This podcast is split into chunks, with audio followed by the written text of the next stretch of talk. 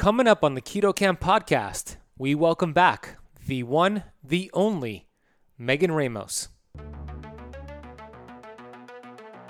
We have access to ancient healing strategies such as ketosis, fasting, and carnivore. And on the Keto Camp podcast, we are determined to deliver the science to you. We bring in the thought leaders in this space to have extraordinary conversations so you could apply it and change your life. Your body was built to thrive. Your body is capable of healing as long as you identify the interference and remove it. I believe you are a masterpiece because you are a piece of the master. My name is Ben Azadi. I'm the best selling author of Keto Flex, and I want to thank you for spending part of your day with me.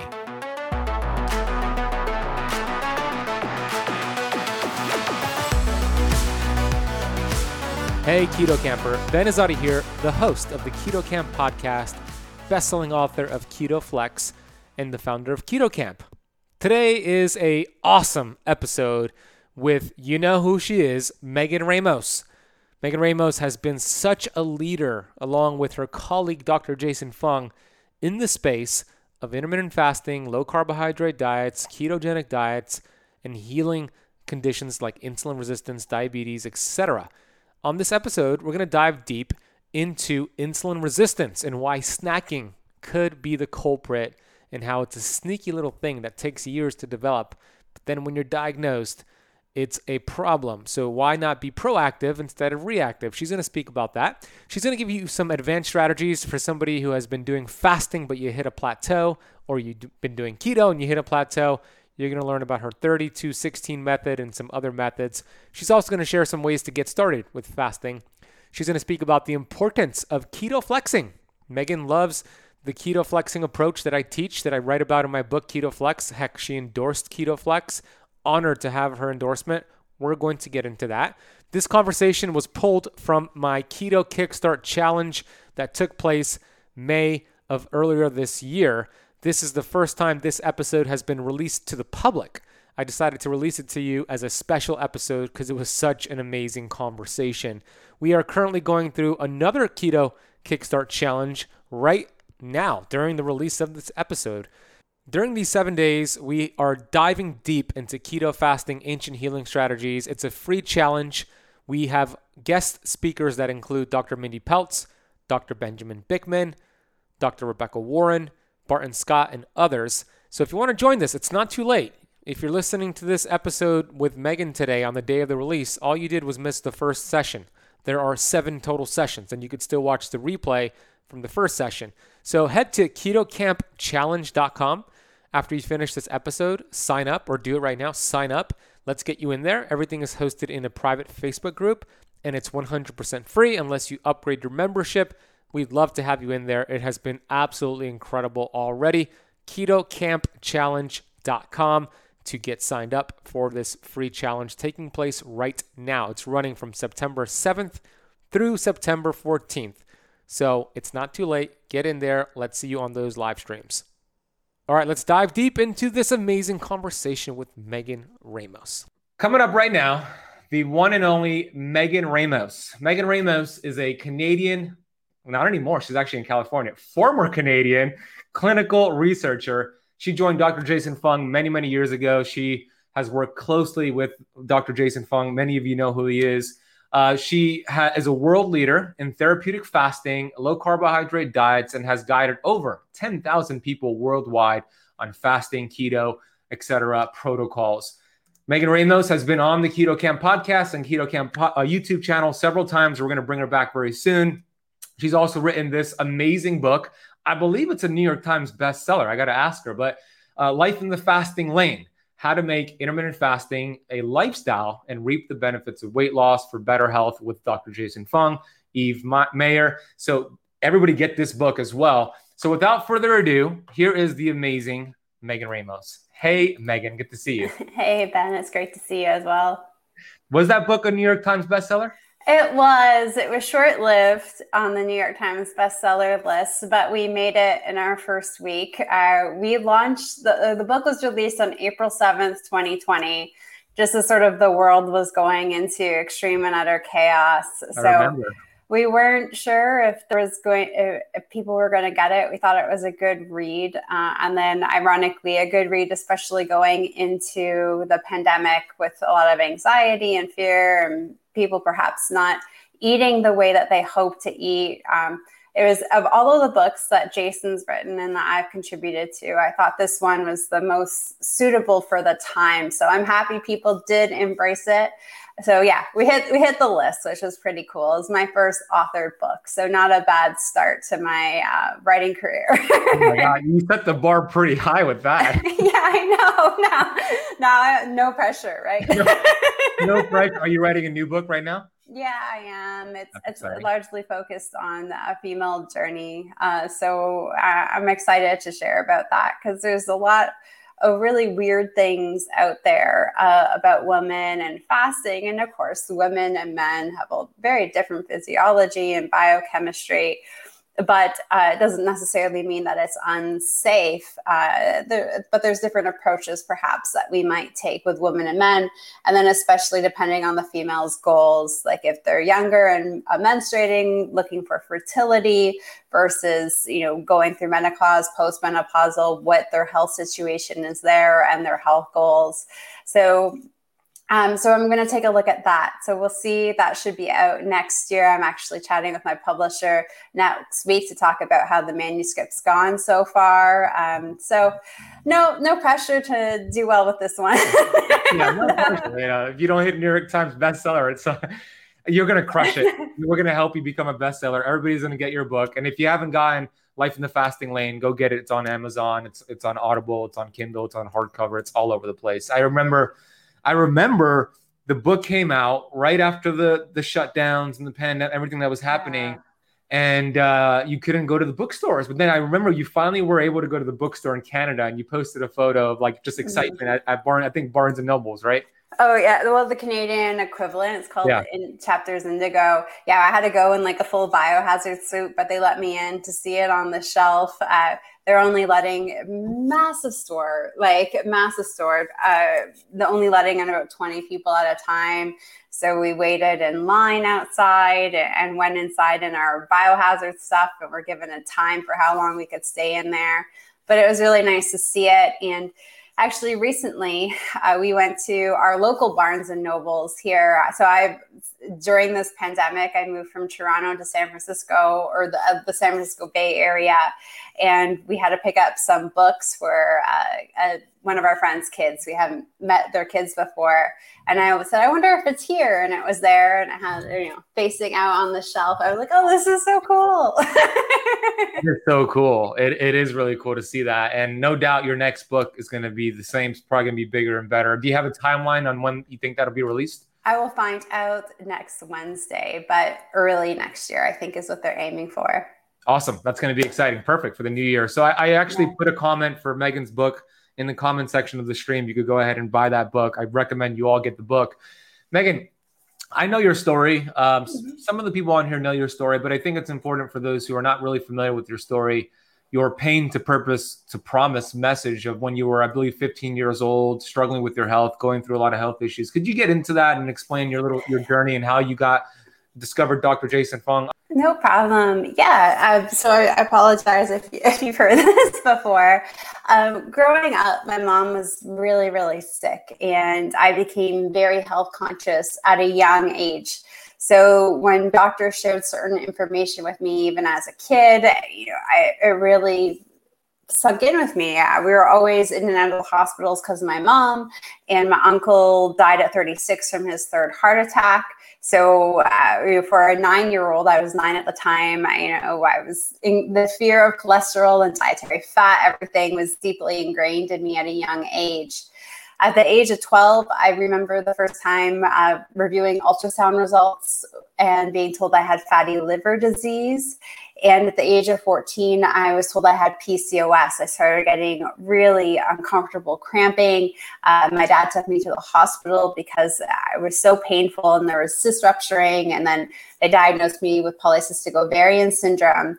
And I knew that I wanted to be a mom from such a young age. I wanted to be a mom. I wanted to be a teacher. I wanted to work with kids. I couldn't wait. To, you know, I was babysitting. I loved it. So that sunk in with me at a whole different level because the doctor started talking about fertility issues. So, you know, even 12, 14 being diagnosed with these health conditions, just with my family history and everything, they really, they, it was scary. You know, I, I, learned that life was really precious, uh, especially with my uncle passing at such a young age. I was old enough when he passed to know that my three little cousins weren't going to even have memories of their dad. So I was really keen on preventative medicine from elementary school, uh, really trying to see how lifestyle, what we could do to prevent disease. And when I was 15, it was time to start doing summer jobs. And my father's friend owned this nephrology program, and he was the director of nephrology. Nephrology is the study of kidney disease. Uh, in pretty much the province that I came from back home in Canada, and his facility, his program, did tons of research, really interested in preventative uh, resources, preventative disease, and research. So I chatted with my dad's friend about my interest in preventative medicine, and I started doing research at his clinic that summer. Ironically, at the same time, a young nephrologist, a young medical doctor, kidney doctor, started at the clinic, and his name was Dr. Jason Fung. And we got paired on some research projects together. I was uh, the student, and he was assigned some tasks as he was being onboarded onto the nephrology team and then I just really, I became really passionate about nephrology. We really got to know the patients because we were seeing them so often, doing whatever we could to try to help their to slow down the prevent or slow down the, their kidney disease. And there was a real focus there on preventative medicine now flash forwards you know another 10 years i was 25 26 and realizing that none of uh, none of what we were doing from a integrative standpoint in under the traditional scope was helping these people get better. And all i got to know these patients and you know they were just passing away more or less from diabetes and obesity left, right, and center. So, as people become more and more diabetic, their kidneys fail. As people gain weight and have out of control blood pressure, their kidneys fail. And unless you can tackle the diabetes and the obesity, you can't really stop the kidney disease. And I realized that that's all we were doing is just trying to control something that we couldn't necessarily control, or at least I didn't think we could at the time. So I was actually quite heartbroken. I was like, I want to help people get better. And wow, like I'm just watching people I love die, and I can't do this anymore. I've been doing it for just over a decade. And I thought, okay, you know, I was going through this transitional period in my own life. And I thought, okay, you have these diseases of obesity from childhood that never went away. And my doctors told me at the time they would go away because I was, my BMI was classified as underweight. But in hindsight, I recognized that I was a TOFI. I was thin on the outside, but fat on the inside. And I thought, okay, you've got this terrible family history. You yourself have these metabolic conditions. Uh, what like you need to get it together and you need to find a career that's not resulting in chronic heartbreak. And so i decided to take a year off from studies. I was still working at the clinic and just became kind of obsessed about my my health. I started following the canadian food guide. I was forcing myself to eat you know six to seven times a day i was working with a fancy dietitian downtown toronto that cost thousands and thousands of dollars a personal trainer all of this stuff I'd never eaten so much in my life. And actually, in retrospect, I, I look back and boy, I used to fast a whole lot. Um, in high school and in university, I just didn't eat the right things at the same time. But uh, I was just forcing myself with all of this food, and I gained a lot of weight despite doing all of the right things. And you could say I was definitely had insulin resistance, I had PCOS and fatty liver disease. So it's not a far stretch at that point, especially having had it already for a decade, uh, to become diabetic, which I did. So my doctor delivered the bad news to me just around my 27th birthday. And she said, Megan, like, you know how this goes. She knew my profession. And she said, you know, I'm going to give you three months to try to lose some weight. I don't know what you're doing. Like, you say you're doing this stuff, but Megan, you've gained so much weight, your blood sugars. And she just kind of rolled her eyes. She's like, three months, we'll repeat your labs. If not, we're going to have to start you on metformin. And you know how that goes. And I know she was trying to incentivize me to lose weight, but like, geez, I was doing everything we were telling patients to do. Um, and I was just getting more and more sick. So I was devastated. Uh, simultaneously, Jason was sort of going through his own hair, you know, tugging situation. He became a doctor to help people, and he wasn't helping people. You know, he was yes, he was, but not in the way that he wanted to. Uh, he was very keen on disease prevention and he was actually um, inspired by someone to from more of a spiritual perspective a, a, friend of his was sharing why she spiritually started fasting again and how it resulted in health benefits and he started doing a deep dive into that because where we were in toronto it was literally the most multicultural place in the entire world and so many of our patients would periodically fast for religious periods uh, or periods of time for re- different religions. Um, so, like Ramadan, for example, 30 days, people wouldn't eat from sunrise to sunset.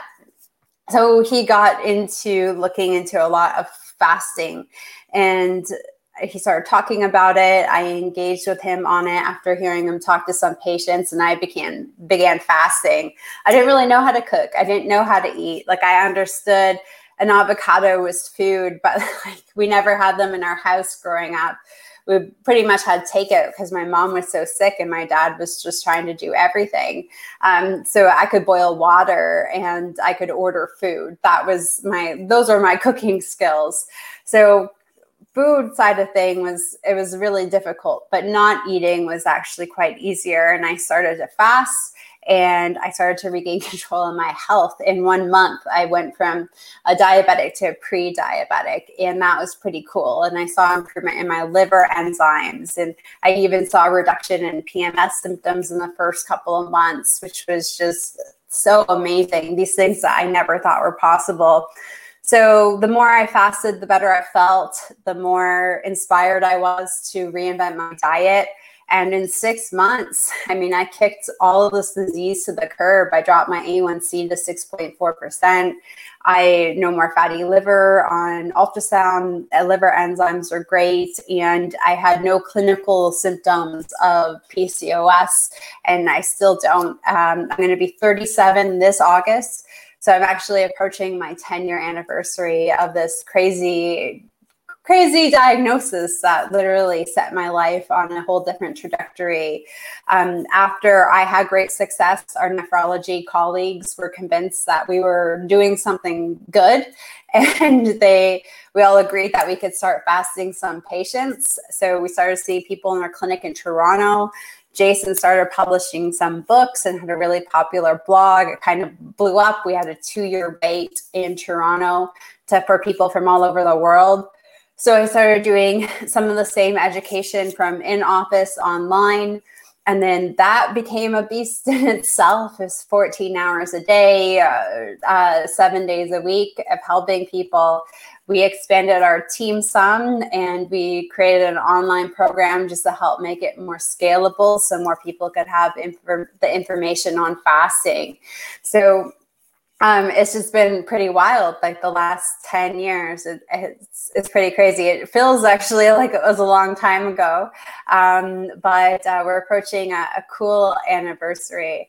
Um, so I, I feel like, unfortunately, I've seen the brunt of some pretty gnarly uh, health experiences, um, but due to some way of the world working, have uh, had these great partners along the way, like Jason Fung, um, that's helped me find this alternative and that's led me to good health that's enabled me to help others.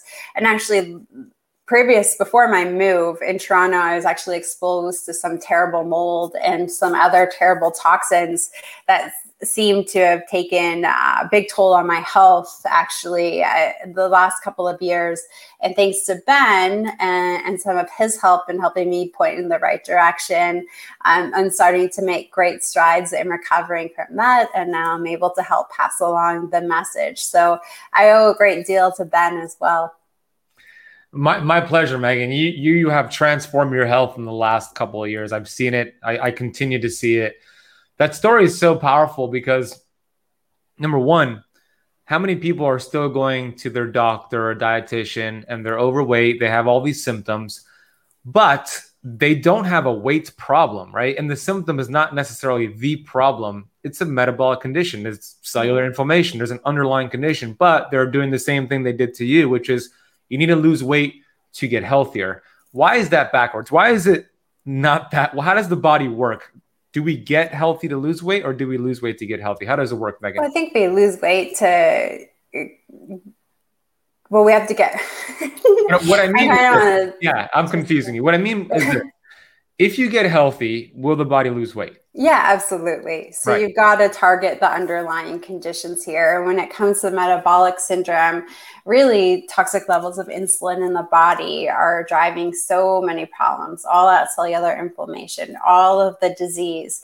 And unless you address that, you're never going to lose the weight. Sorry, I have scrambled brains from dealing with the DMV this morning. Yeah, we were just talking about that. You were just at an American DMV for the first time. So you saw how the DMV rolled here. Sorry.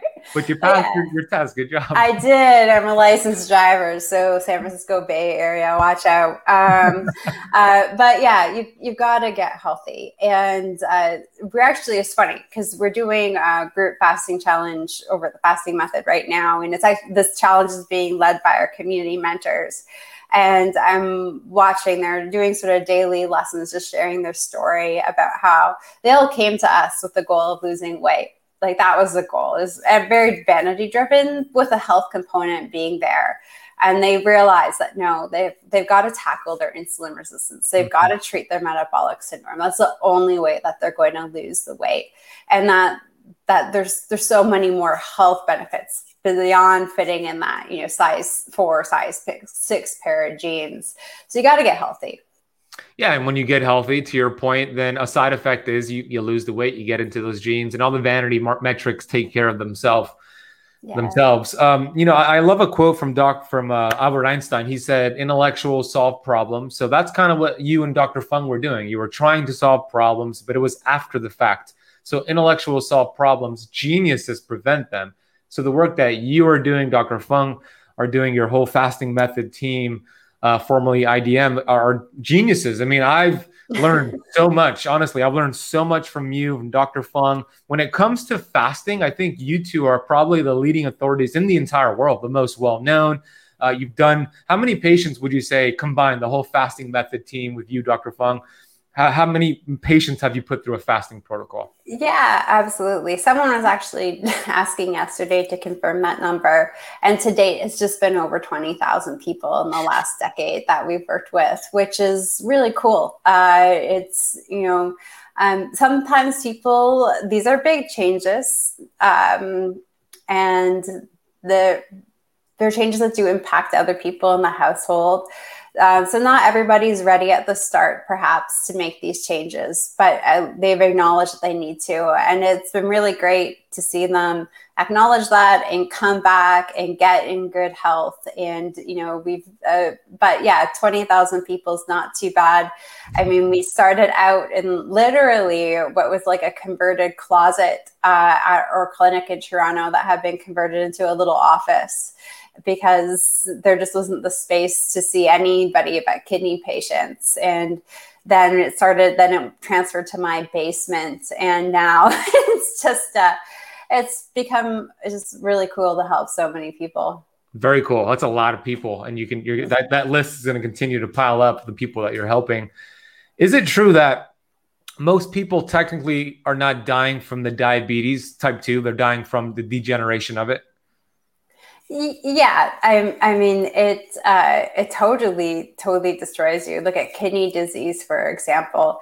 I mean, it just absolutely causes so much inflammation. It prevents the kidneys from functioning at all with the inflammation. You can't do anything once the kidneys start to malfunction. It causes high blood pressure. So you get these people with blood pressures of 190 over 110. I mean, they're t- like they're a stroke on two legs at that point um, and then if they don't stroke out or don't have a cardiovascular event that's caused by the kidneys uh, function or decline in function, the kidneys totally decline. And then you either need a transplant, which is just in Canada is really difficult. Um, you can be on the wait list for years, uh, like 18 years, um, wow. if you don't have a living donor. Uh, and this is if you even meet the qualifications. So you need to be a, a generally healthy individual. Uh, with the exception of your kidney disease to qualify for a transplant. So the majority of people aren't because of their diabetes. And then if you're diabetic on dialysis, your life expectancy is three years if you're non-diabetic and it's obese related and you don't qualify for a transplant because of obesity your life expectancy is about five years on dialysis at that point. And i'll never forget our director of nephrology called me into his office. He's like megan this woman goes for her assessment in three months to qualify for a transplant. She has a live donor but she's too overweight and her blood sugar levels are out of control. She's never going to get approved, even with a live donor. So he's like, in three months, I need her blood sugars and better. I need her off insulin. Her glucose has got to be stable. Like her, like everything, like her liver function's got to be better. She's got to be down like 30 pounds. Um, and i mean this is this is how diabetes gets you. Like this is where diabetes put that woman. We're literally having a discussion of what we can do in the next three months to decide whether or not she like if, to try to give her the opportunity to live or to die you know to have that chance. And it's, it's really heartbreaking to see how diabetes just literally poisons poisons the body. It is heartbreaking and it's preventative uh, you could prevent it it's a lifestyle disease that is commonly treated with medication, but there's a huge huge mismatch. So it should be treated with lifestyle changes. So let's focus the conversation, Megan, on how keto, low carb, higher fats, lower carb, could actually help our metabolism, but could help reverse some of these conditions. So we could start with this conversation. How does fasting come into play? Why do you love low carb and fasting, and how does it help with these conditions? Yeah, it's, it's definitely the dynamic duo. So let me perhaps dive into how we develop metabolic syndrome. So metabolic syndromes, you know, how we when we have it, we're at risk for developing type 2 diabetes, cardiovascular system or cardiovascular disease. We have weight gain, especially around our, our midsections. But what most people don't realize is that there's another term that is uh, synonymous with metabolic syndrome. And so that's insulin resistance. So, insulin resistance and metabolic syndrome, you can use them interchangeably, but people don't, and I don't know why, because insulin resistance actually talks about the root cause of, of the metabolic syndrome. It is the root cause of it. Uh, it's the root cause of diabetes, the obesity, the metabolic cancers, the PCOS, the fatty liver. So, in insulin resistance, we develop insulin resistance via two main pathways. So, pathway number one is we eat a diet uh, that is especially high in processed and refined carbs or is very carb heavy. Um, our whole food, our food pyramid in the US, our Canadian food guideline, I've seen them from all over the world. They're all carb heavy. And when uh, foods that we eat are carb heavy, they're low in natural fats. But then the fats that we eat, especially here in North America, we eat processed and refined fats too. And when we eat these processed and refined carbs and a carb heavy diet and a diet full of inflammatory processed and refined fats, our body produces a lot of insulin in response to that particular diet. So what happens is we eat this diet is what we eat all day long, seven days a week, 365 days a year. This is what the authorities are telling us to eat. And we were told to just eat a lot all day long. So we're eating tons and tons and tons of processed and refined carbs and refined fats, producing this like uh, spikes in insulin all day long, these toxic levels of insulin. We develop a con- toxic uh, levels of insulin leading to a condition called hyperinsulinemia, which over time leads to the development of insulin resistance. So again, pathway number one, we eat in a way that causes our body just to produce way too much insulin. And this is where a diet that's high in healthy natural fats and low in carbohydrates, like a very low carb diet or a ketogenic diet, well, this is where it's fairly helpful because when you eat a diet that's high in healthy natural fats and that is low in carbohydrates, and you're really getting rid of those processed refined fats and processed and refined carbs, you're not going to be producing a ton of insulin, a very, very small amount of insulin in response to this diet. So when you eat a low carb or ketogenic diet, when you have too much insulin in the body, you're not adding more fuel to the fire. So you're it's like pouring water on the fire. But when you eat this like high carb, especially processed and refined carbs and fats, it's like pouring gasoline on the fire. So your bodies are full of too much insulin as it is. And when you go low carb and keto, you're not adding more fuel to that fire. So that's a great place to get started is with the ketogenic diet. We don't want to add fuel to the fire. We also develop insulin resistance by a second pathway, and that's just the chronic stimulus of insulin throughout the day. So, just uh, everything we eat, our body is going to produce a little bit of insulin in response. Um, and even if it's not a lot of insulin, like an insulin surge after having a bowl of pasta, um, for example, that chronic little bit of insulin constantly throughout the day well, that's problematic. And at the end of the day, adds up being still a lot of insulin. I always talk about this knocking on the door situation. So we're at home, we're working, and imagine you had like 100 people show up at your front door. How scary and overwhelming that would be. That's like eating a really high processed and refined carb meal. But imagine you're working from home and every 45 minutes, an hour, someone comes and knocks on your door it's really annoying. It's really frustrating. It's really disruptive towards your day. Just still, your day will end up being as disturbed as whether or not you had a hundred people knock at your door. So this chronic stimulus of insulin, this also leads to the development of metabolic syndrome, and type 2 diabetes, and insulin resistance. So, this is where fasting and being uh, mindful of your eating patterns, not just what you eat, but when you eat, play a role. And then another thing to consider as to why fasting is really helpful in this picture is that when you already have pretty moderate to severe insulin resistance and your body at that point is going to produce insulin all on its own in response to that insulin resistance. So insulin resistance itself drives the secretion of insulin. So what we do see is a lot of people that have uh, gone low carb or have gone ketogenic, they do really well. Like this is a diet I definitely follow. I keto flex, as Ben likes to talk about. I, I think that's keto flexing is the way. Um, so I'll, I'll, definitely keto flex my diet. So I do some carb cycling.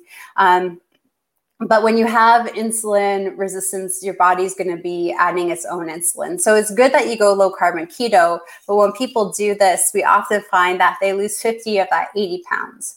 Or they can come off their diabetic medication, but they can't get that A1C in that ideal range, right? Like they'll drop their A1C, that diabetic marker, to 5.8. But damn it, why can't they get it under 5.2 where we really want it for optimal health?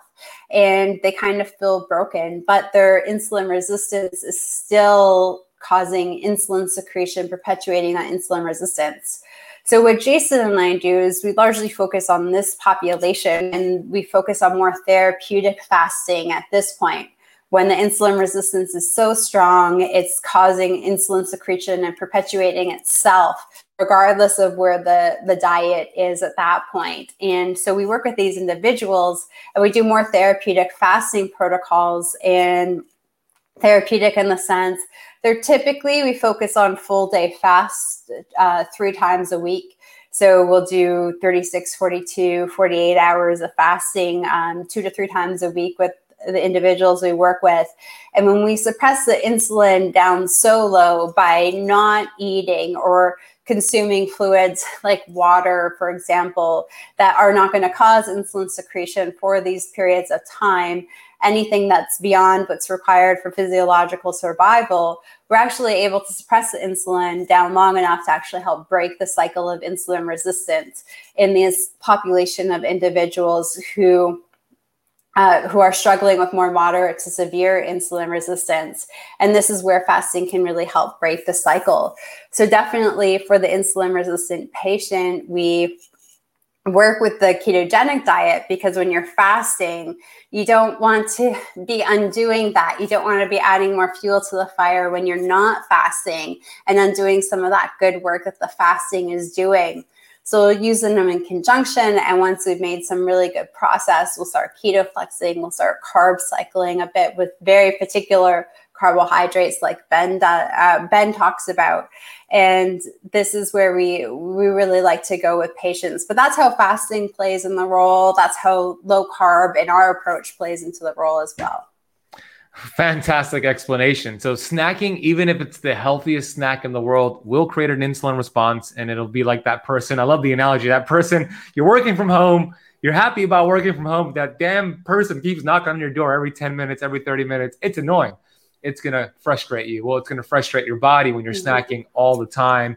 You're going to have to rely on the snack. So, much better to achieve metabolic flexibility, like Megan spoke about. But those who are already doing fasting, those who are not necessarily new to keto, let's talk a little bit about some advanced strategies. You mentioned, Megan, 48 hour fasting. On an interview I did with you, you also mentioned the 32, I think 16 method. I want you to get into that real quick. What are some advanced strategies, the 32 16 method? How does somebody do that? Yeah. So, what we find is a lot of people feel really comfortable eating one meal a day. Uh, and they'll often eat the same meal every day. So it's kind of like doing a 20 to 24 hour fast on a routine basis.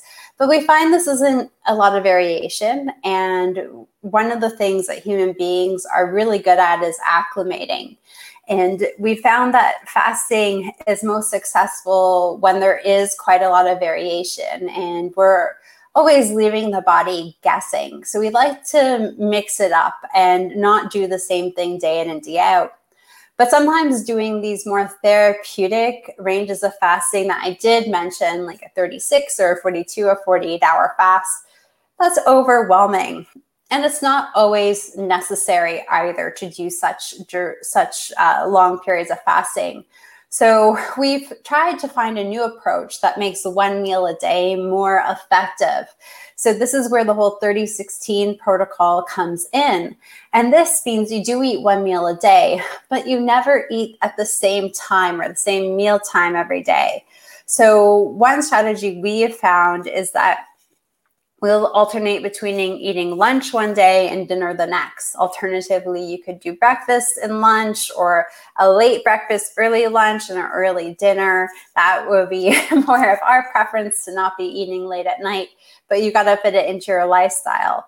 So, doing a 30 16 hour fast, for example, Monday you would have lunch, Tuesday you would have dinner, Wednesday you would have lunch. So Monday lunch to Tuesday dinner is 30 hours. Tuesday dinner to Wednesday lunch is about 16 hours. Now, give or take a couple of hours uh, to fit it into your lifestyle. But the point is, you're just not eating that same meal every day. So Monday, Wednesday, Friday, you might have lunch. Tuesday, Thursday, Saturday, you have dinner. And then Sunday, you can really use as a flex day to either eat more or to fast more and we encourage people to really mix it up on that day just to really throw the body off. And this has been a wonderful one meal a day approach that has resulted in great strides in improving insulin resistance, getting those metabolic health markers in check, seeing blood pressure come down, uh, and of course, leading to fat loss. Awesome tip right there. I, I love it because when you change the schedule, vary the schedule, you're in keto, you're flexing out of keto. And thank you, Megan, for using the keto flex terminology and for writing an amazing excerpt for the book. But when you change things up, it's you're, you're making the body adapt. It's like going to the gym. You wouldn't do the same workout yes. over and over and over. You begin to plateau. Same thing. So what an amazing advanced strategy for those of you who are already fasting. Again, we'll talk more about how to get started with it. Um, Tolu, if you want to ask Megan a question, I see you back in the studio. Just turn your camera on and I'll bring you on here. But I have a question for you, Megan. You mentioned fasting could burn down blood sugars, eating low carb, high fat could burn down blood sugars. What are some other ways? Let's say somebody has been doing keto, they've been doing fasting, but their fasting glucose is still 115, 125, still taking some time. So, what are other things we could incorporate to accelerate the burning down of those blood sugars? Yeah. So, you know, first of all, we talk about on our fasting days, um, people tend to perhaps be a little bit too liberal with something we call fasting training wheels. Now, the ultimate fasting fluid, of course, is water um, and, and, water and salt. But sometimes, you know, people get a little bit too generous in terms of giving themselves some fat, perhaps to make a boost. So we'll usually look at tidying those things up, and then on eating days, tidying up any snacking or inappropriate meal etiquette. Really making sure people aren't using blocks of cheese and handfuls of nuts as meal substitutes. Uh, and That's a tough one. It's a tough one because I like, and it's busy. I, I, get it, especially for women with kids and, dads with kids. They're the only ones home. They're cooking. They're working. Um, often, block of cheese and a handful of nuts to them they think is a healthy dinner, and it's not. Uh, so we try to work on those strategies always first, but things that can help get people through a fasting day uh, and make it a little bit more tolerant is adding apple cider vinegar that you had mentioned as part of your electrolyte solution earlier today. That is the acetic acid is a wonderful appetite suppressant and it does have some positive benefits on your glucose levels as well one thing that I found, and you, I know you were talking about this earlier today, and I just want to reinforce your message here is the importance of taking electrolytes of getting in that sodium. Like I am sitting next to literally a handful of salt yeah. tablets, right? Yeah. Um, you gotta gotta get it in, or your body. That's a lot of stress on your body if you're dehydrated. Hydration's not just water; um, it is electrolytes as well. So that is something that can really help. And if your body is in a state of stress when you're fasting, you're not going to see that improvement in your glucose levels. So you got to be diligent with your electrolytes. And then there's other things. We found that bitter melon tea is really good. Nettle leaf tea is very good. Um, using cinnamon um, can help, and you don't have to be on an eating day. You can add cinnamon in. You can take uh, like organic cinnamon sticks and boil them in hot water, for example, and drink that water on your fasting day. So some of these herbal things have great benefits. Mint, peppermint, for example, has been used as a great appetite suppressant that does have some benefits at helping to reduce your glucose level and it makes fasting a lot more easy since it's such a really fantastic appetite suppressant. And then things like mint tea, for example, don't have caffeine. There's no caffeine. So you can really drink at any time of the day, especially when that insulin level does creep up a bit at nighttime. You know, for insulin sensitive individuals, we can ignore it. But for those with insulin resistance, even a little bit of insulin creep in the evening time can make us very ravenously hungry. So mint tea something that can help suppress the hunger cravings at that point. And then, of course, you know, in terms of lowering glucose levels, getting moving. Uh, you can't mm. go wrong with movement. So, getting in some movement throughout the day. And really, when people are fasting and they start to feel sluggish, and, uh, you know, of course, making sure you're diligent with your electrolytes. But one of the best fasting hacks is just to actually get moving. Like, unless you're feeling very unwell, get up, get moving. I've got a rebounder. I'll bounce for five minutes. It can totally bring you back to life on a fasting day. Go for a walk, even just doing laundry and the movement of that, getting moving, getting active, doing push ups, doing like even off your counter, doing push ups, doing some squats, all of that that you can do at home can have a really profound impact in how you feel and it can help lower your blood sugar levels too. What an amazing! I hope you guys wrote that down. So, Betty, I'm gonna get you on here. Let's ask a question. Let's be quick so we can get through all three. So, hey, Betty. Hey. Megan, so nice to meet you. This is awesome. Big fan. Jason, too. Listen, I am 70 years old, just turned. I have followed your advice. It has cured many, many things for me. All my blood work is now in the normal range. I have this last 12 pounds to go. Your feelings on fasting, I usually practice 18 6, 16 8, 24. Um, I kind of mix it up. For my age, I've also upped my protein, medium fat, low carb, always under 20 total. So, your feelings on the age and what I'm doing. Yeah, absolutely. Um, definitely great fasting strategies, Betty. Uh, I'll tell you, the majority of the individuals Jason and I saw in the clinic were between the ages of 60 and 80. And we would often have to get quite, quite aggressive because by time we would see uh, individuals, there's a lot of health that have built up or health issues. So we go quite aggressive with fasting. It sounds like you've had really awesome results with fasting and your nutrition, your low carb keto strategies, and you've really made some great headway. I love for maintenance mode, really mixing it up with uh, the 16, 18, 24 hour fast and just really fitting it into your life. That's exactly how I do it too, Betty. Okay. So if I have time for lunch, I'll have it and do 16 right. hours. And if I don't, then I do 24 hours. And I think it's a great maintenance strategy. Thank you, Betty. Be like Betty. Hey, Caleb. How are you? Um, good to see you, Ben. Megan, thank you for sharing today. Love uh, the information you shared. Awesome story. And um, awesome analogy about the, the people knocking on the door and 100 people. Like, I never really thought about eating all, all day like that. So I appreciate you sharing that. That made it very opened up, shared some light on on the situation when you're eating, and it makes it a lot clearer, easier to understand. So that's awesome. I appreciate that. Thank, Thank you, Caleb. Uh, my my question. So you deal with a lot of pre-diabetic diabetic patients and sounds like you've had a lot of success with thousands of people how would you go about introducing fasting or keto to someone who's pre-diabetic or diabetic or has other health issues um, and present them with fasting and uh, keto yeah, so it can be really overwhelming if people aren't receptive to it. Uh, my my own mother was one of those people, right? She always her doctors they were the closest things to God's walking on the earth, um, and they were giving a very different advice than her own daughter.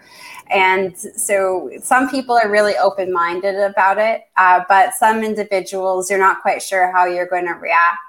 So I found one of the best ways to just approach people in general, especially if you didn't know what side they were going to be on um, and think you're crazy or maybe this is interesting, is just to really talk about not snacking.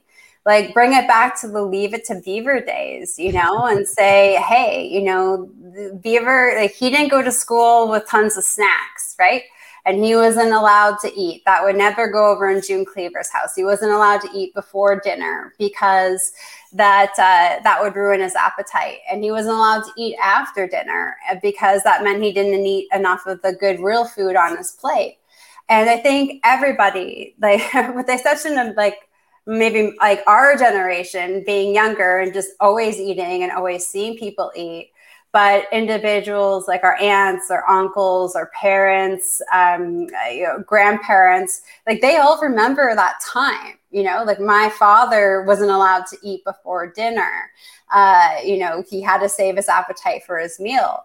So they remember going those days of just eating three square meals and cutting out snacking. So that's generally the approach that i focus on with individuals when it comes to fasting. Hey let's just try to go back to the basics here, ate how our grandparents and great grandparents and even parents ate growing up. I mean, they clearly survived. Uh, so we're here. Um, so we talk about just cutting out the snacking as the simplest step. There's a huge return on investment in just doing that. Um, and it's a lot less daunting than jumping in and doing something like a 24 hour fast. And at the same time, with these individuals, you know, really not focusing on what they can't eat really focusing on what they can eat. Hey, they told you forever that something like eggs were bad for you. Well, you can embrace eggs now.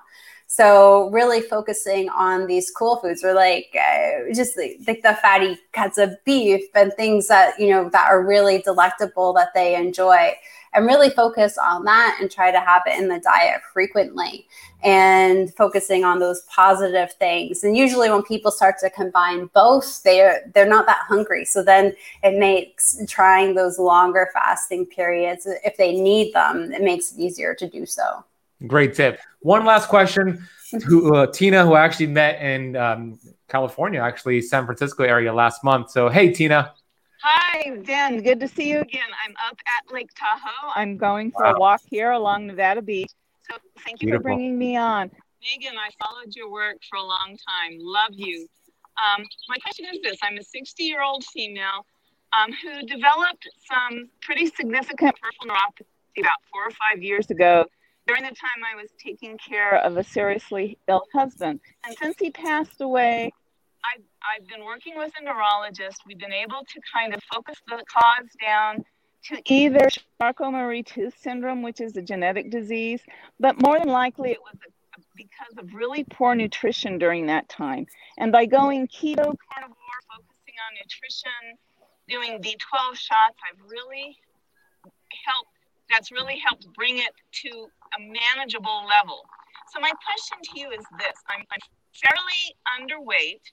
Um, I'm at almost at a normal weight now, and I fast maybe 12 to 13 hours most days. I do a, a two to three meals a day. Some days I'll do a 16 hour fast.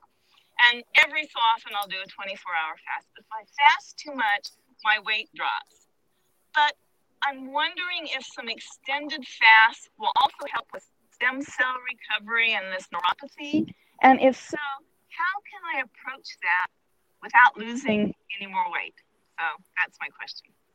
Thanks, Tina. I, you know, I worked with a lot of pro athletes recovering from injury uh, or surgery, and so a lot of them, you know, nine percent body fat, seven percent body fat, um, but in order to get the inflammation benefits that they're hoping for and the autophagy, that cellular uh, recycling that they're hoping for, I mean, we're looking at 36 hours of fasting at least a couple times a week, especially in their, their recovery timeframes are like half of the normal population because their livelihoods depend on their physical activity. Mm. So they don't want to be sitting out for too long. So we usually increase their fat intake on their uh, eating days by about another 15 to 20 percent as well. Uh, maybe depending uh, on their protein uh, intakes might change that, but we'll usually wait to see how their symptoms are. Are they struggling with hunger, uh, what their energy levels are, mental fog? Because most of them have um, have certain preconceived notions of how much protein that they should be having. So that can be a rocky road sometimes. So we'll pay attention to those symptoms to see if they need more protein in the diet and then just personalize it towards them. And we'll do these longer fasts. But yeah, the, you know, increasing the fat by 15 to 20%, that's not even hard. You know, it's a couple tablespoons of great olive oil, like Ben was talking about, um, extra fatty meat, you know, uh, so um, some eggs, you know, cooked in some really good ghee or, or coconut oil. So there's, it's easy to get in that extra bit of fat. At this point, I'm sure you find that it's not that difficult to get your fat in. Other things we found that's great with neuropathy, of course, is being diligent with magnesium. Um, mm-hmm. Epsom salt baths are really wonderful and a great uh, way to get in some magnesium. Like there's some weird stuff going on about it online right now, some really weird. Um, research coming out that kind of is mind blowing to me. I, and when I look at the research, it's actually really poor quality. Like we used to supplement orally with a lot of our patients in Toronto, never saw improvements in their magnesium. As soon as we started doing Epsom salt foot baths or baths and foot soak, I saw those RBC magnesium levels go up and the symptoms improve. So that's really helpful. Um, and then getting the circulation going. Um, so the like move like rebounding is great for circulation, dry brushing, working with a massage therapist, and acupuncture. Um, I found to be all really beneficial in our patient population for neuropathy. Great. Have you found neuropathy to be able to um, be reversed? It depends. Uh, you can definitely make it better. Uh, it just depends on the severity of it. Um, we've had people that say that it's it, they're able to manage it to the point that they don't know that they have it. You know, through diet and nutrition and these lifestyle interventions. Even if they go away for a month and can't go to go for a massage or away from their Epsom salts. They're fine. They're happy gallivanting around Europe and hiking all over. mm-hmm. um, but there's some individuals who do struggle, but the it are it's a lot more tolerable. Megan, thank you for going overtime with us. We're not done with the live stream yet, so everybody stay. I'm going to get into the Q and A, but I want to just give uh, Megan a, a, big thank you. Everybody thank Megan in the chat box. As a thank you, you could go get her book. You're going to benefit from it. So go get her book, Life in the Fasting Lane. Uh, thank you for what you do in this world. You're a great friend of mine, a great mentor of mine, and a great inspiration. And you are so valuable to me and to the community. And thank you for today, Megan. Oh, thanks, Ben. So thank you so much for having me on. And uh, just thank you. You're a great friend as well. And I look forward to uh, chatting with you again soon uh, on our end of things. But thank you, everybody who is here today. I appreciate your questions and uh, thank you. And the best place to check you out is thefastingmethod.com. Yeah, you can find all of, all of our links and everything over there. So thefastingmethod.com. I know you're doing a webinar that I'm going to be on soon. So be a part of that. And thank you again, Megan. You were awesome today. Thanks, Ben. Bye, everybody. I hope you enjoyed that conversation with Megan Ramos. What you heard at the end were the VIP members of that previous challenge. They upgraded to VIP and they had the opportunity to ask Megan their questions on the live stream. So that's what you heard. Those questions were great. If you sign up as VIP for this current challenge, you'll get the same opportunity with myself and our future guests. So if you want to join, head to ketokampchallenge.com. We would love to have you in it. We are running this challenge right now until September 14th. Go check out Megan Ramos, thefastingmethod.com. Go follow her on Instagram, all of her social media profiles. We'll drop a link for it down below. Share this episode with a friend if you found it useful. Leave the show a rating and review on Apple Podcast, and I'll see you on the next episode.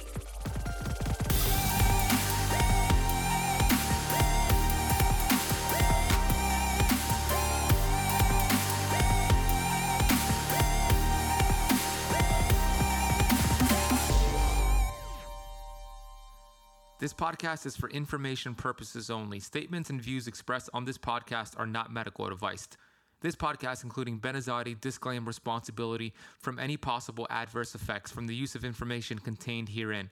Opinions of guests are their own, and this podcast does not accept responsibility of statements made by guests. This podcast does not make any representations or warranties about guest qualifications or credibility.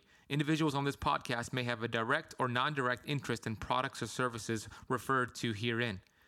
If you think you have a medical problem, consult a licensed physician.